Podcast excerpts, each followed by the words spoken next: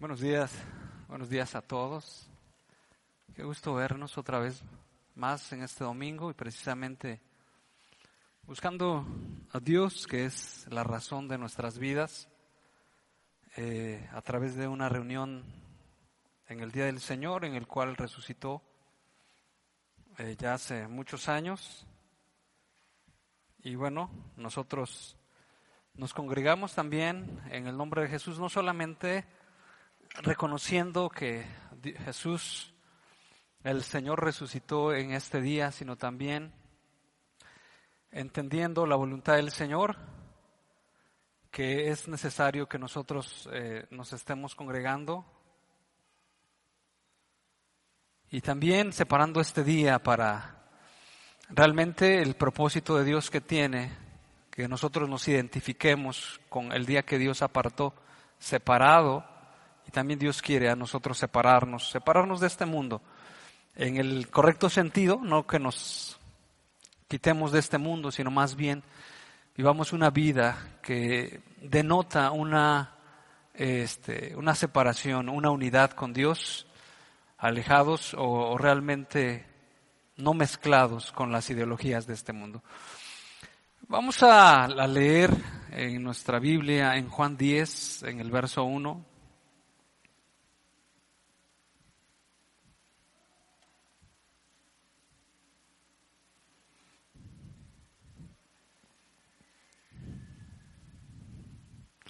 Estamos eh, predicando expositivamente acerca del libro de, Juan. Y bueno, eh, este libro, como todos los libros de la palabra de Dios, mm, son muy profundos y eh, particularmente este libro de Juan, por ser para mí muy dinámico, muy explícito y mm, que refleja muchas verdades, y precisamente que, bueno, aparte de las otras verdades que están en los otros evangelios, se me hacen muy particulares, se me hacen muy, muy, muy, muy puntualizables y, también muy propias para nosotros, los que queremos seguir la voluntad del Señor, eh, los que somos llamados para vivir para Él. Vamos a leer en el capítulo 10 del verso 1 al 5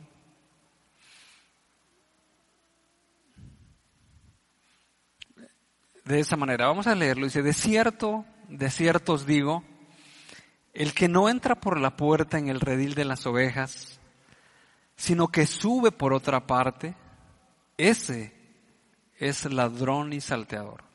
Mas el que entra por la puerta, el pastor de las ovejas es, a este abre el portero y las ovejas oyen su voz y a sus ovejas llama por nombre y las saca. Y cuando ha sacado fuera todas las propias, va delante de ellas y las ovejas le siguen porque conocen su voz. Mas al extraño no seguirán, sino oirán de él porque no conocen la voz de los extraños. Vamos a orar, vamos a pedirle a Dios. Eh, Entendemos cada uno de nosotros claramente que Jesucristo vino al mundo hace muchos años, muchos años, y el propósito del Salvador era librarnos o liberarnos del poder del pecado, que se tenía, que el pecado tenía dominados a cada uno de nosotros, y como en la promesa y en la palabra que Dios dio después de la caída de Adán y Eva, que se iba a levantar alguien, la simiente de la mujer, que iba a golpear en la cabeza de la serpiente, iba a traer victoria sobre el, pecado y sobre, sobre el pecado precisamente. Y bueno, y es precisamente lo que muchas personas celebran, bueno, o a eso se refiere la celebración del día de hoy, el 25 de diciembre. Y, y, en esa verdad de que Jesús vino al mundo, trae la revelación, trae el entendimiento, establece la luz, o mejor dicho, muestra la luz y la diferencia de las tinieblas, muestra el verdadero carácter, los propósitos, y, trae una claridad en su momento, y siempre la ha traído, eh, de tal manera que Dios espera que nosotros como hombres podamos hacer caso a la verdad, precisamente porque el mundo, cada uno de nosotros, antes de conocer a Jesucristo y todas las personas que no lo han conocido, han vivido en sus propios pecados, en sus propios caminos, viviendo para sí. Vamos a orar. Señor, te damos muchas gracias en esta mañana, eh, que, tú, que tú haces nuevas todas las cosas. Señor, te agradecemos por este clima que tú nos das. Eh, te agradecemos por esta mañana también, te agradecemos esa eh, forma de manifestarte a nosotros a través de tu palabra. También, Señor, nos haces ver el carácter que tú tienes. Y Padre, a través de tu palabra te queremos pedir que tú nos lleves al entendimiento, que tú nos lleves a la comprensión. Señor, de, de, este pasaje también y también de acuerdo a tus propósitos, a tus planes que tienes para con nosotros, de tal manera que nosotros nos podamos identificar y podamos implorar al Señor de que queremos ser parte de las ovejas de tu prado, que queremos seguirte, Padre Santo, y de esta manera vivamos para ti. En el nombre de Cristo Jesús te lo pedimos. Amén. Eh, eh, en el pasaje anterior de Juan 9 vemos la escena donde Jesús sana a un ciego y hay una mm, hay, una este hay un diálogo tan profundo de, Jesús con el que era había sido ciego. También los judíos ahí estaban acusándole y, y después de esto que es impresionante lo que Jesús hace y también lo que Jesús dice al respecto de las personas ciegas, y es precisamente que, que sí es un, un mal que una persona físicamente esté ciego, pero es un mayor mal que nosotros teniendo la vista no podamos ver lo que realmente tenemos que ver. Y esa es una problemática y eso es algo muy, es, es, es peor que estar ciego físicamente que teniendo ojos cada uno de nosotros no podamos distinguir. Y el Señor Jesús precisamente lo dijo en, en, algún momento. Dice, ustedes pueden distinguir los tiempos, si va a llover o no va a llover, pero no pueden distinguir el día de su visitación. Y es así la condición del hombre. La condición del hombre sin Cristo es que está ciego, está caminando en sus propios pecados, vive para sí, vive eh, no teniendo la luz de la verdad en su vida. Y como dice la escritura, la senda de, de los justos es como la luz de la aurora, pero el camino de los impíos es como la oscuridad. No saben en dónde tropiezan. Están ciegos totalmente. No saben el camino, no saben diferenciar entre lo bueno y lo malo, no saben vivir en esta vida. Y, y podemos a hacer referencias muy claras. Yo en la semana estaba eh, buscando algo respecto al, régimen de, Mao Zedong, eh, porque leyendo un libro precisamente hacía referencia a, a, lo, a, eso y entonces me fui a buscar algo acerca de Mao. De Mao Zedong fue un, vamos a decirlo, un gobernante un, que, que estuvo en China, que, que dominó sobre China y entonces cuando yo empezaba a buscar, bueno, las cosas que se decían, esto es de dominio común, esto lo sabe la historia, los que todas las personas lo pueden conocer. Y, en esa situación, yo cuando estaba sabiendo o escuchando acerca de lo que hizo Mao, entre tantas cosas, llegó un momento en que él quería que su país empezara a florecer productivamente. Y en las, las ideas que él tomó, dice que tomó a las familias y las separaba y las ponía en diversos lugares eh, con, el, con la intención de que su país fuera un productivo, que pudiera ser productivo, tomar el primer lugar en producción. Sin embargo, el, el que escribe decía, los efectos se vieron inmediatamente. Cuando yo escuchaba esto, decía, ¿cuántos de nosotros en nuestra oscuridad y en, nuestra no en nuestro no conocimiento de la verdad, empezamos a tomar decisiones como las de Mao,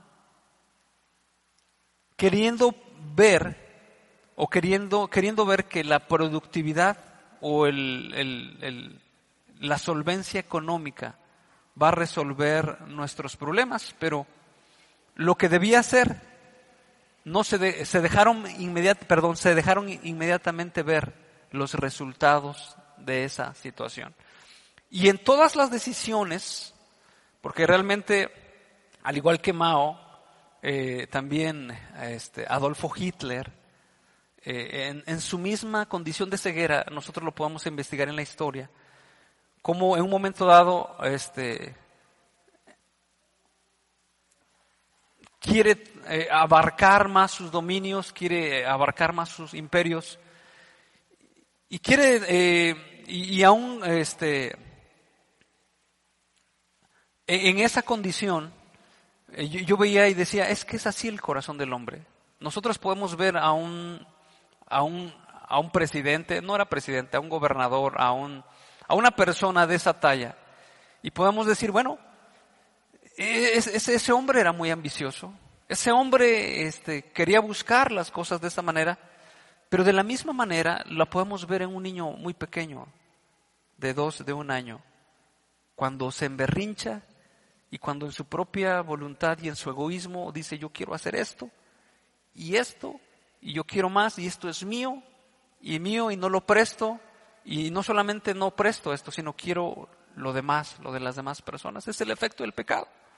Lo vemos en las personas desde niños, porque así dice la palabra del Señor, la necedad está ligada al corazón del muchacho, mas la vara de la corrección lo apartará de él y lo vemos hasta en las personas grandes. Y en esa condición de Mao, vamos a regresar un poquito a Mao, él quería eh, progresar. Y en un momento dado se da cuenta que los gorriones están comiendo el grano. ¿Y sabe qué decisión tomó? Matar a los gorriones. ¿Sabe cuántos gorriones mató en su régimen? Mil millones de gorriones. Dice, la escritura, el camino de los impíos es como la oscuridad. No saben en qué tropieza. No tienen luz. No tienen discernimiento. No tienen la verdad. Viven como animales irracionales. Bien para sí. No pueden distinguir la voluntad de Dios. No pueden distinguir los propósitos de Dios. No pueden distinguir la verdad de Dios. No pueden distinguir los mandamientos de Dios. No pueden distinguir nada de la verdad de Dios para sus vidas y viven en una vida ensimismada, egoísta, y peor aún, oscura y ciega. Entre todas esas cosas que hizo, que solamente estoy mencionando algunas, después de que mandó a matar, y eso está registrado en la historia, no mandó a matar, mandó a matar a los gorriones, porque él echaba la culpa a los gorriones. Los gorriones están acabándose la producción, nos están dejando sin comida, etcétera, y todo eso. ¿Y qué cree que pasó después de que, que mató a mil millones de gorriones? Dice, ahora sí se dejaron ver las plagas, porque él pensaba que, que los gorriones eran una plaga. Se dejaron ver las plagas y las plagas acabaron con las cosechas. ¿Por qué? Porque sabemos que Dios ha puesto cada animalito, incluso los opilotes, para hacer una labor. Y ahora sí, después de, de que las plagas acabaron sus cosechas, eh, hubo una hambruna y ahí murió mucha gente. En sus intentos de establecer su régimen, manda también a, a matar a los intelectuales, a los críticos, etcétera y todo eso. ¿Por qué? Porque piensan que son un estorbo para él. Al final de cuentas, vemos la oscuridad que gobierna y eso podemos nosotros señalar a Mao, podemos señalar a otros eh, a, otros, a, otras personas que, que tuvieron bajo sí un régimen.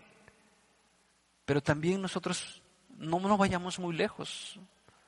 veamos en nuestras familias cómo las personas no pueden vivir conforme a la voluntad de Dios. Eso es el efecto del pecado, es el apartamiento, el apartamiento de Dios. No podemos eh, eh, resolver una problemática. Las personas no pueden vivir en matrimonio, en pleitos, en discusiones y otros más, al grado de tomar alguna herramienta de la cocina para golpear a su mujer. Muchas personas usan la amenaza, algunas otras más utilizan de otra manera. Y esa es la ceguera que está viviendo este mundo. La ceguera. Y dice la escritura, el camino de los impíos es como la oscuridad. No saben en qué tropiezan. No saben. Y entonces Jesucristo vino a mostrarnos la verdad. Y en el pasaje del capítulo eh, anterior, en el que estamos viendo, Jesús se manifestó a un ciego, lo sanó y le dio vista, dando luz y testimonio que Jesús quiere abrir nuestros ojos y podamos ver.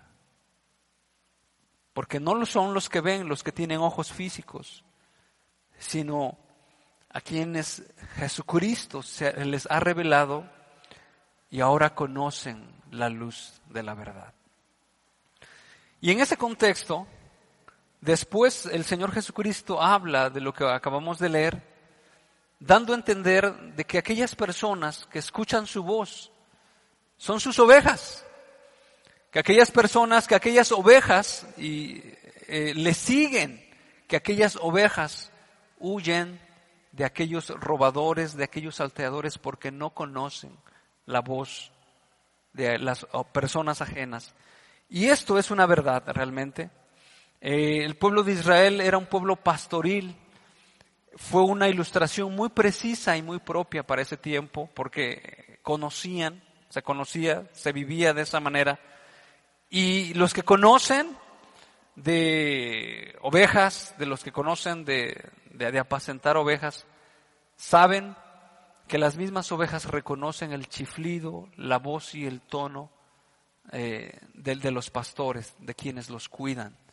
Y entonces, precisamente es cuando Jesús dice esta parte, lo vamos a leer otra vez, Juan 10.1, de cierto, de cierto os digo, el que no entra por la puerta en el redil de las ovejas, sino que sube por otra parte, ese es ladrón y salteador, mas el que entra por la puerta, el pastor de las ovejas es, a este abre el portero y las ovejas oyen su voz, y a sus ovejas llama por nombre y las saca, y cuando ha sacado fuera todas las propias, va delante de ellas y las ovejas le siguen porque conocen su voz, mas el extraño no siguen, sino huirán de él porque no conocen la voz de los extraños. Bueno, vamos a leer una parte de la escritura en Juan, en Juan 10, 26. En Juan 10, 26, eh, es, es más adelantito, es otra otras palabras que hacen referencia a esto. Y dice de la siguiente manera, pero vosotros no creéis, porque no sois de mis ovejas, como os he dicho, mis ovejas oyen mi voz y yo las conozco y me siguen. Lo que estaba haciendo Jesús y lo que le estaba mostrando al Señor Jesús, el Señor Jesús ya varias veces se había manifestado y les había dicho, yo soy el enviado de Dios. De una o de otra forma, de varias maneras, él mismo se había manifestado de esa forma, yo no soy terrenal, yo vengo de arriba, yo soy el Hijo de Dios, yo soy el, el, pan verdadero, yo soy y les estaba mostrando que Él era y es divino y que venía precisamente a salvar lo que se había perdido, a redimirnos de nuestros pecados. Aquellas personas no podían entender, no podían recibir el mensaje, no podían recibir sus palabras. Y lo que Jesús les está diciendo, ustedes no tienen y no han tenido todavía en, en, su corazón no han escuchado mi voz porque ustedes no son de Dios. Porque realmente aquella persona que es de Dios escucha, va a escuchar mis palabras, les estaba diciendo Jesús, le estaba diciendo de tal manera que ellos se pudieran dar cuenta que ellos no estaban aceptando, que ellos no estaban recibiendo al Mesías, que ellos estaban eh, haciendo su propia voluntad, que ellos estaban viviendo en su propia religión, que ellos estaban viviendo en sus propios caminos, que ellos estaban oponiendo al que Dios había enviado precisamente y el quien se opone al que Dios envía se está oponiendo directamente a Dios. Y y la idea también es que Jesús mismo les estaba diciendo, ustedes no han creído en mí. Ustedes todavía están viviendo en sus propios pecados, ustedes están viviendo para sí, porque no pueden, no tienen la capacidad de reconocer a quien Dios ha enviado. Y entonces, vamos a leer la parte de Juan 8.2 un poquito más para atrás, para poder entender lo que lo que ahorita les estoy explicando, dice Juan 8.2. Jesús entonces les dijo, si vuestro Padre fuese Dios, ciertamente me amarías. Porque yo de Dios he salido y he venido, pues no he venido de mí mismo, sino que Él me envió. Y dice en el verso 43, ¿por qué no entendéis mi lenguaje? O sea, ¿por qué no no tenemos? O sea, ¿por qué no puedes entender mi lenguaje, lo que yo estoy hablando? Y él mismo responde, el Señor Jesús, porque no podéis escuchar mi palabra. Tenía un lenguaje diferente. Esto es entendible, un, un lenguaje diferente. Ese lenguaje los judíos religiosos y Jesús no hablaban el mismo lenguaje. Jesús les hablaba de cosas espirituales y ellos no podían entender eso. No podían hablar el mismo lenguaje, no estaban hablando el mismo lenguaje. Y entonces, eh, en, ese punto y en, esa, y en ese momento, eh, podemos nosotros eh, hacer un ejemplificar cuando dos personas se entienden y se entienden precisamente, ya sea que hablemos del fútbol, hablemos de, alguna actividad en específica, Aquellas personas se entienden muy bien, hablan de los mismos temas, hablan de las mismas situaciones, opinan al respecto y hacen precisamente lo que corresponde a lo que ellos entienden. Sin embargo, en este momento ellos no podían entender el lenguaje de Dios. Eh, eh, Jesús estaba hablando de cosas, de, de, una realidad, de que Él es el Mesías, de que las otras personas no podían escuchar su voz porque vivían en pecado, porque no conocían a Dios, porque no amaban a Dios. Y ellos no podían escuchar esas palabras porque para ellos les era una locura. Vamos a leer en 1 Corintios 2, como dice 1 Corintios 2, verso 14. Dice, pero el hombre natural no percibe las cosas que son del Espíritu de Dios porque para él son locura y no las puede entender, porque se han de discernir espiritualmente. ¿Qué quiere decir? Que se necesita la influencia del Espíritu Santo y la guía del Espíritu Santo para entender las cosas. Aquellas personas no podían entenderlo, pero precisamente porque había una resistencia, porque había una oposición, porque había en ellos un, eh, un, un rechazar la voluntad de Dios, su vida, las vida, la vida de Jesús, sus palabras, su ideología, todo lo que Él era, ellos no querían someterse a la voluntad del Señor. Y entonces, esto precisamente, lo que dice la Escritura, dice, el hombre natural no percibe las cosas porque son del Espíritu de Dios, porque para Él son locura.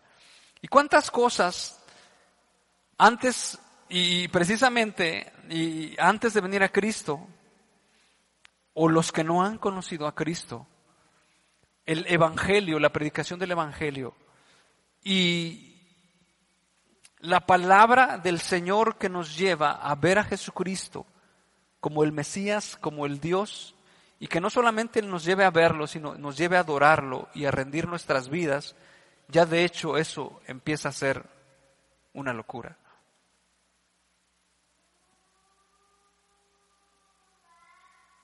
Que debo amar a mis enemigos, esa es una locura.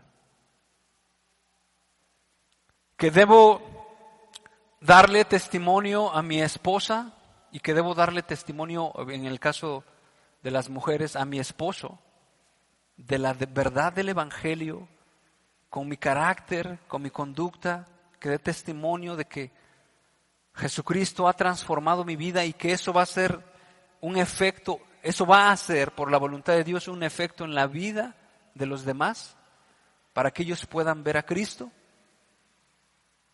Eso ya es también una locura.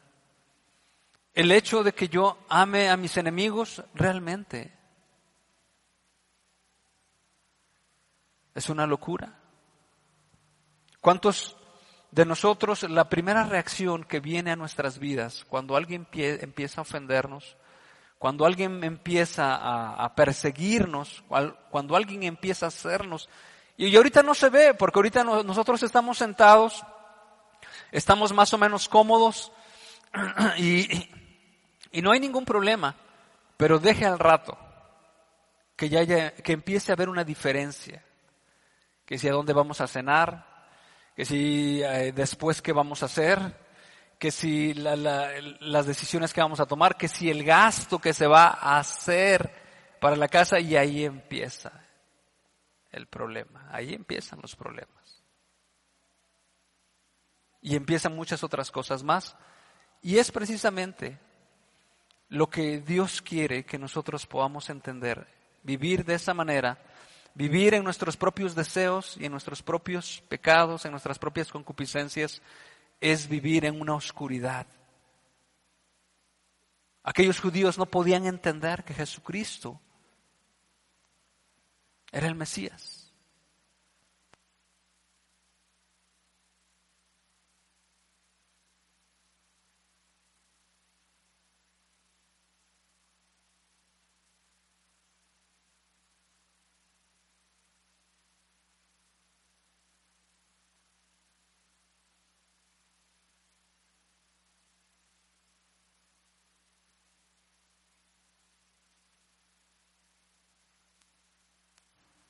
Con dos micrófonos, ¿verdad? Uno apagado y otro prendido. Ok. Bueno, entonces, también para nosotros puede ser una locura que el único camino para la vida eterna es Jesucristo. Algunos no tenemos noción de la eternidad. Pensamos que aquí vamos a vivir y después morimos. Sin embargo, tenemos la palabra profética más segura, tenemos evidencia de Dios y de su palabra, que su palabra es eterna, que su palabra nos va a guiar, que su palabra nos va a conducir, que Dios es Dios sobre todas las cosas, que Dios es soberano. Y su palabra ha sido por siempre, y como dice la escritura, sécase la hierba, marchítase la flor, mas la palabra del Señor permanece para siempre. Algunas veces nos cuesta entender a nosotros que nuestros pecados o nuestra forma de vida nos van a llevar a la destrucción. Nuestra forma de vida egoísta, nuestra forma de vida ensimismada, es precisamente el rechazar a Jesucristo y su voluntad. Ahorita lo vamos a ver más adelante porque hay otra parte que yo quiero explicarles que dice, el pastor conoce a sus ovejas y las llama por su nombre. Y aquí en esta parte, eh, hermanos, la escritura nos muestra que Dios conoce sus ovejas y las llama, pero también hay otra parte de la escritura que dice que el pastor va delante de ellas, lo estoy parafraseando, y las ovejas le siguen. Las ovejas le siguen y esto quiere decir que Jesús es el pastor que les da dirección, que Él es el líder, que Él es el quien va adelante, quien va abriendo el camino, y que es como un gobernador o un oficial que lidera a otros, que tiene la máxima prioridad o que tiene el pensamiento principal. Y, y, vamos a leer el Salmo 23. En el Salmo 23 nosotros comúnmente vamos a buscarlo mientras me quito este micrófono. Ok, dice el Salmo 23, no lo sabemos algunos de memoria. Jehová es mi pastor, nada me faltará. En lugares de delicados pastos me hará descansar, con, junto a aguas de reposo me pastoreará, confortará mi alma, me guiará eh, por sendas de justicia, por amor de su nombre. Aunque ande en valle de sombra de muerte, no temeré mal alguno, porque tú estarás conmigo, tu vara y tu callado me infundirán aliento. Aderezas mesa delante de mí en presencia de mis angustiadores, unges mi cabeza con aceite, mi copa está rebosando. Ciertamente el bien y la misericordia me seguirán todos los días de mi vida y en la casa de Jehová moraré por largos días. De este salmo, del Salmo 23, es, es claro eh, lo que Jesús o lo que Dios significa para aquel que es su oveja. Él, es su todo.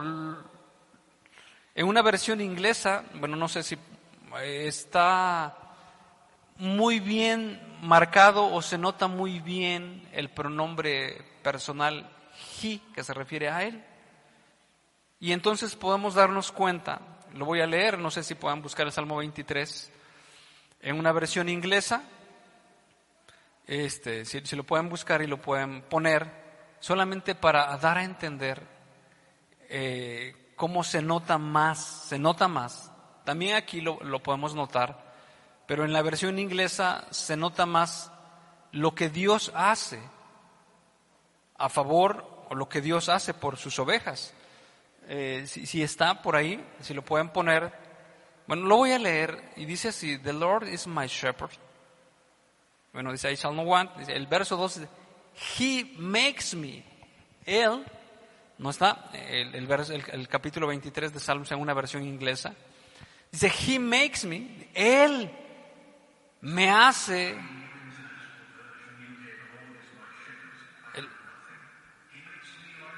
ah, pero escrito, por favor, escrito. Dice, él, él me hace recostar en pastos verdes, Él me guía a aguas de reposo, Él restaura mi alma. Y luego dice, Él me conduce en pasos, en, en, en, sendas de justicia, por amor a su nombre. Es Él.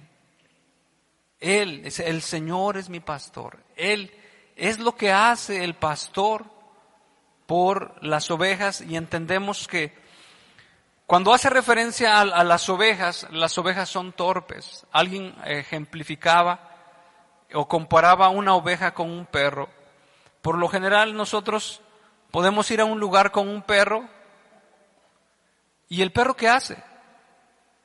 Se regresa solo. El salmón ¿qué hace? Se regresa solo al lugar donde nació. Pero las ovejas no tienen esa capacidad. Las ovejas no pueden, las ovejas son torpes. Las ovejas no tienen esa capacidad de cuidarse por sí mismas, de valerse por sí mismas. Entonces, Dios nos compara a nosotros como unas ovejas. Esas ovejas que necesitan un pastor, esas ovejas que necesitan una guía, esas ovejas que necesitan cuidado y protección, esas ovejas que necesitan ser guiadas ser conducidas, ser alimentadas, ser guardadas, ser protegidas. Él, es para nosotros eso.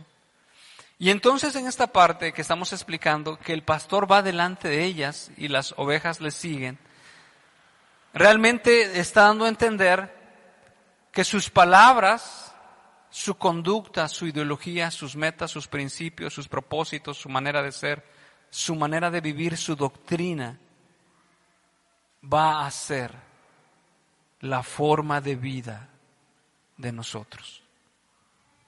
Esto es para nosotros. Vamos a leer el Salmo 85, verso 2. Dice de la siguiente manera, Salmo 85, verso 2.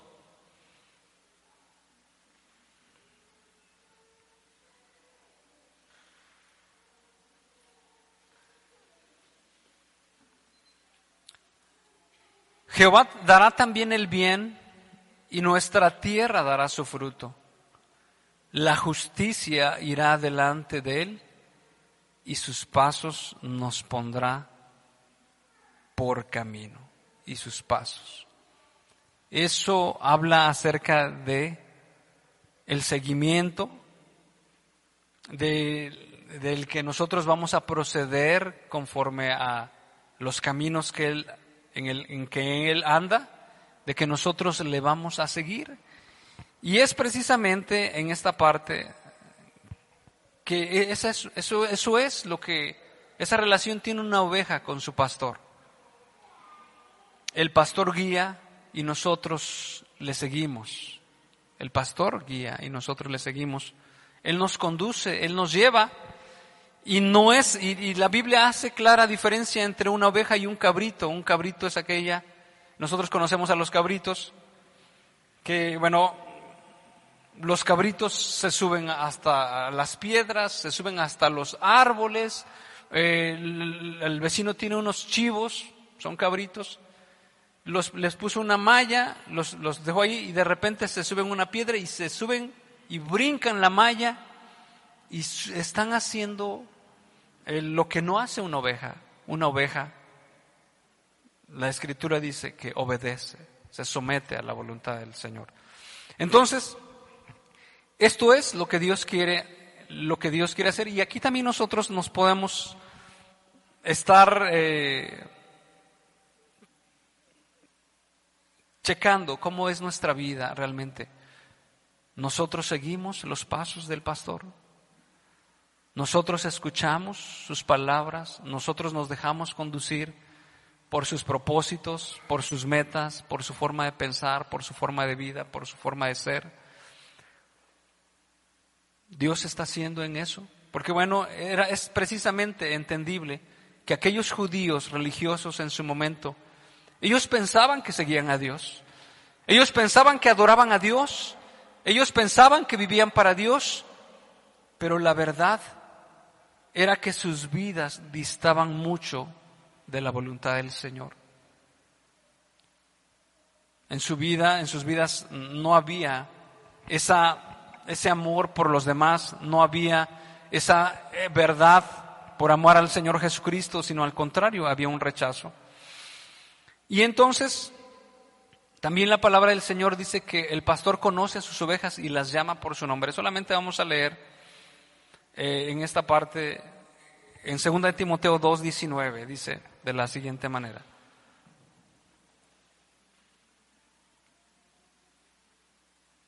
Segunda de Timoteo 2, verso 19. Pero el fundamento de Dios está firme, teniendo este sello.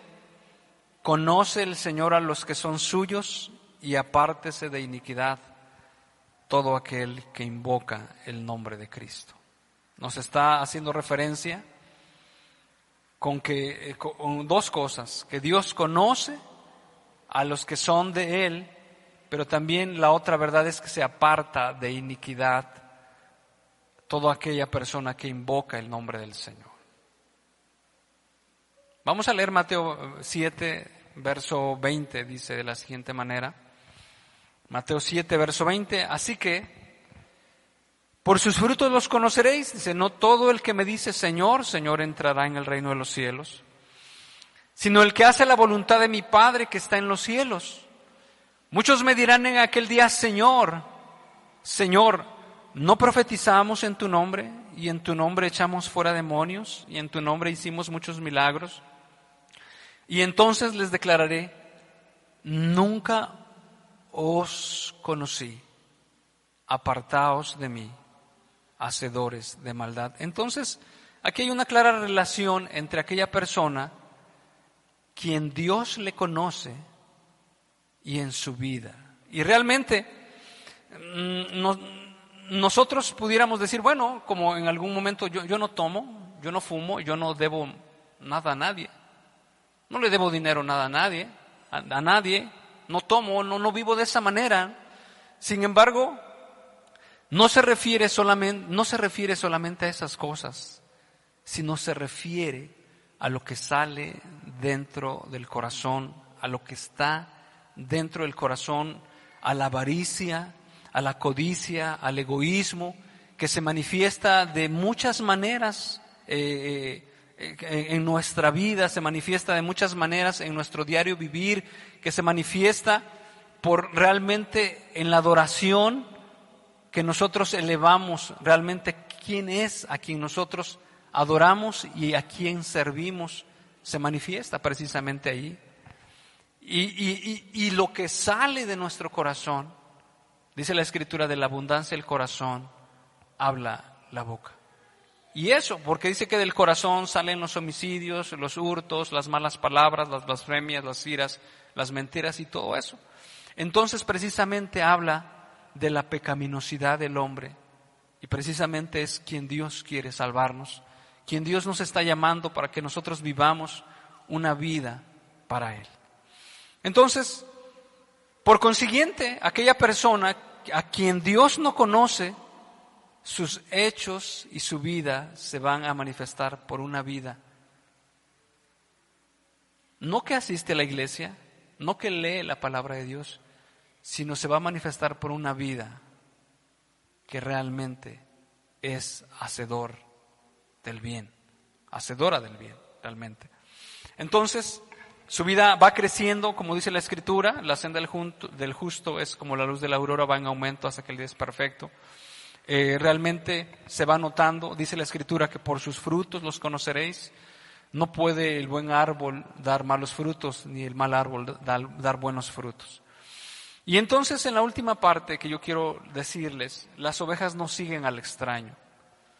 Huyen de él porque no conocen la voz de los extraños. El punto aquí que quiero yo enfatizar es acerca del discernimiento. Eh, en algún ¿Cuántos de nosotros podemos dejarnos llevar no por el discernimiento de la palabra del Señor? Nos dejamos llevar por nuestros impulsos, nos dejamos llevar por nuestras concupiscencias y en algún momento, en algún momento crítico, en vez de analizar la situación conforme a la palabra del Señor, nos dejamos llevar por nuestras concupiscencias, por lo que dicta nuestra carne. Sin embargo, las ovejas del Señor dicen que no siguen la voz del extraño. No conocen la voz de los extraños. ¿Y esto cómo es posible? Bueno, es posible de la siguiente manera. ¿Cómo nosotros vamos a conocer a alguien? Es sencillo, estando con él. Nosotros así lo vamos a conocer realmente. Eh, ya una vez utilicé esta ilustración, pero la voy a utilizar otra vez, no hay problema.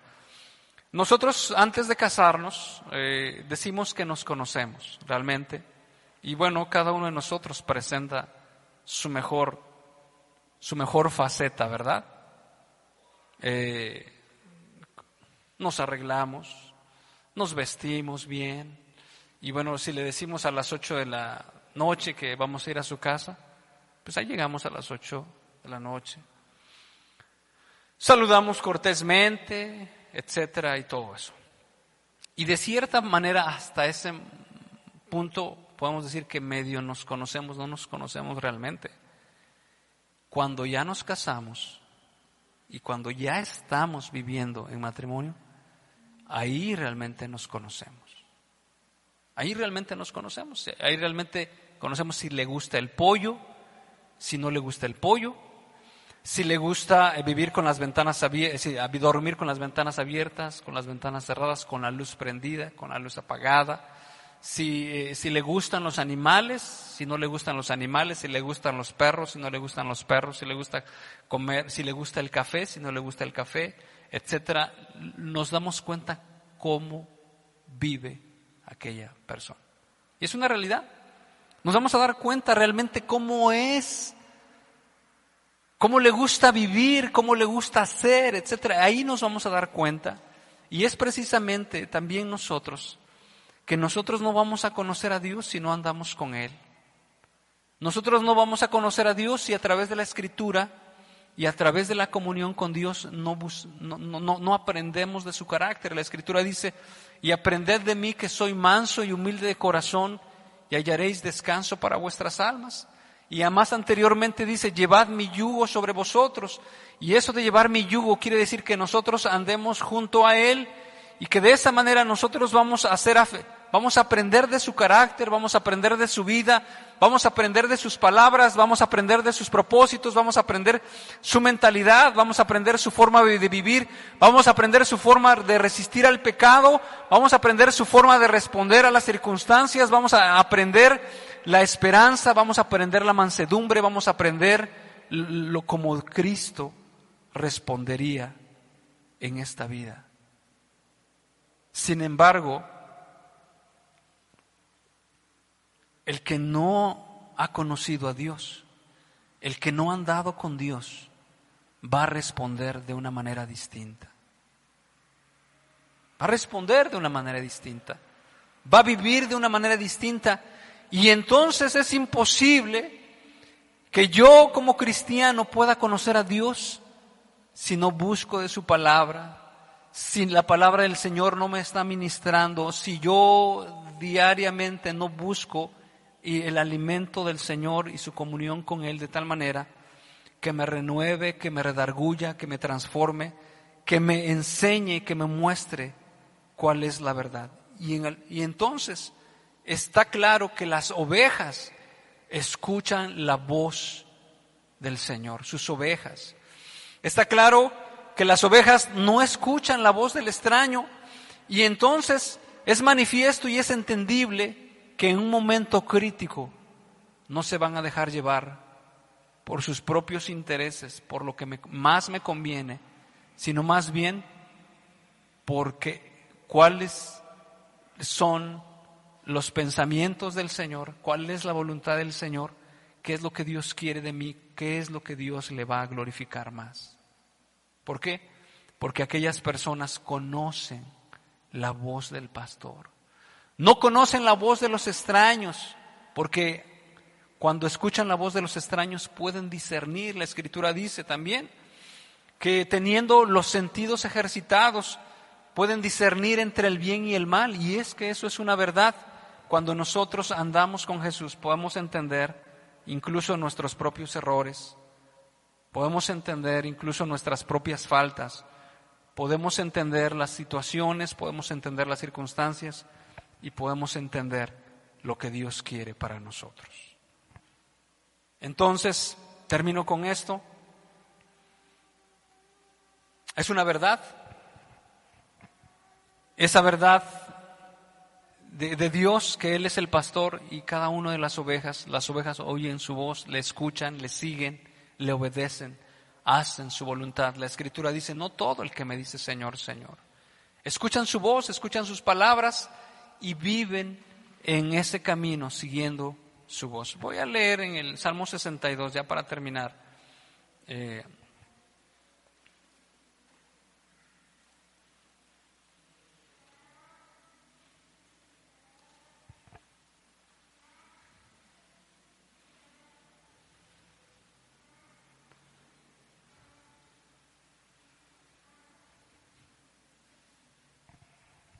Vamos a leer en el verso 7.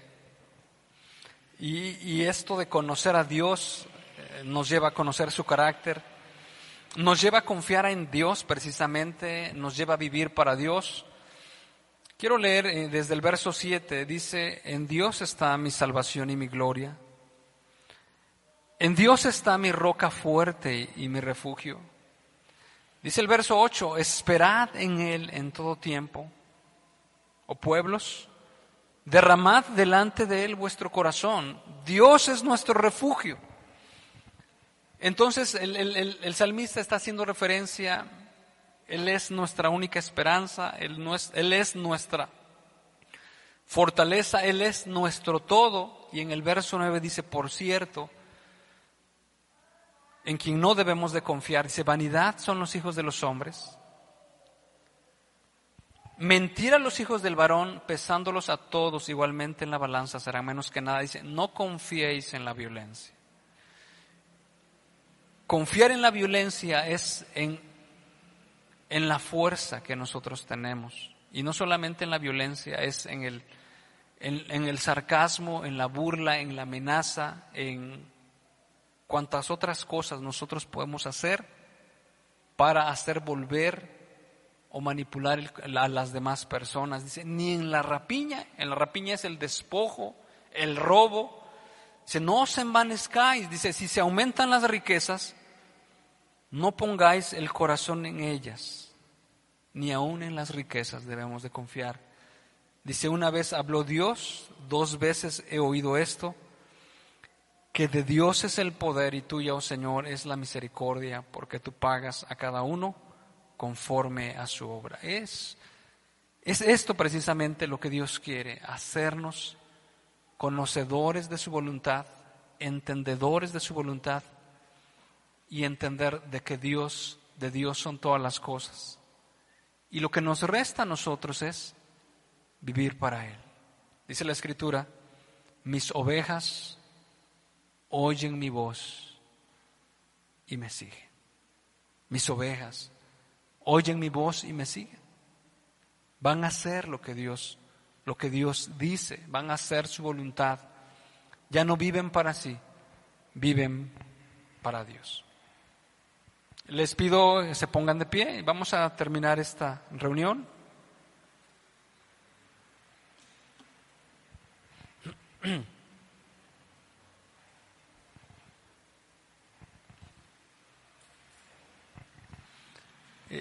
vamos a cantar un canto que dice, eres mi pastor, te doy todo el control. Y hermanos, que nosotros podamos considerar el llamado de Dios y la verdad del Señor cuando Él dice que Él es el pastor. Él es el pastor, Él es nuestro todo. Él es el quien nos dirige. No somos nosotros. Él es el que tiene sus planes, no son nuestros planes. Él es el que manda y nosotros le seguimos. Y si bien nosotros escuchamos su voz, ya hemos de haber dejado atrás nuestros propios planes, nuestros propios propósitos, lo que nosotros nos interesa en primer lugar, ahora cambiándolos por los intereses del Señor. Y entonces en esta verdad entendemos que ya no vivimos para nosotros mismos, vivimos para Dios y en Jesucristo tenemos asegurada nuestra vida, tenemos asegurado nuestro futuro, que nosotros haciendo su voluntad, el Señor cumplirá sus promesas nos llevará por, aquel, por aquellos pastos verdes, satisfacerá nuestra alma, nos llevará y aunque andemos por valle de sombra de muerte, no temeremos mal alguno porque Dios estará con nosotros. Vamos pues a darle gracias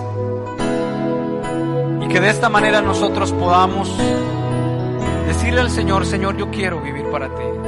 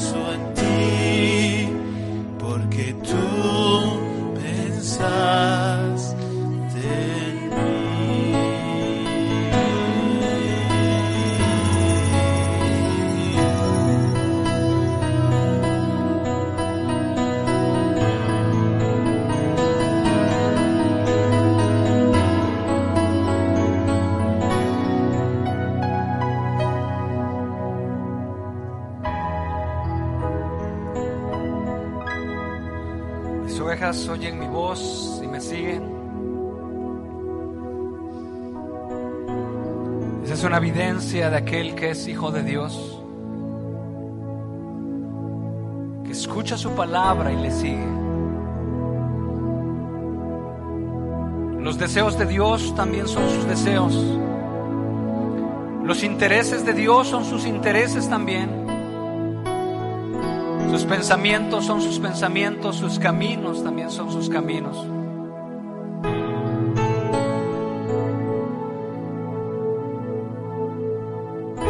Escuchan la voz del Señor. La reciben, la guardan y la practican. Eso es un verdadero discípulo de Jesús. No es aquel, aquella persona que se esconde esperando que no lo vean para no hacer lo que en la voluntad del Padre Dios ha revelado que nosotros hagamos. Dice Padre, la Escritura y en su ley está su delicia y en su ley medita de día y de noche.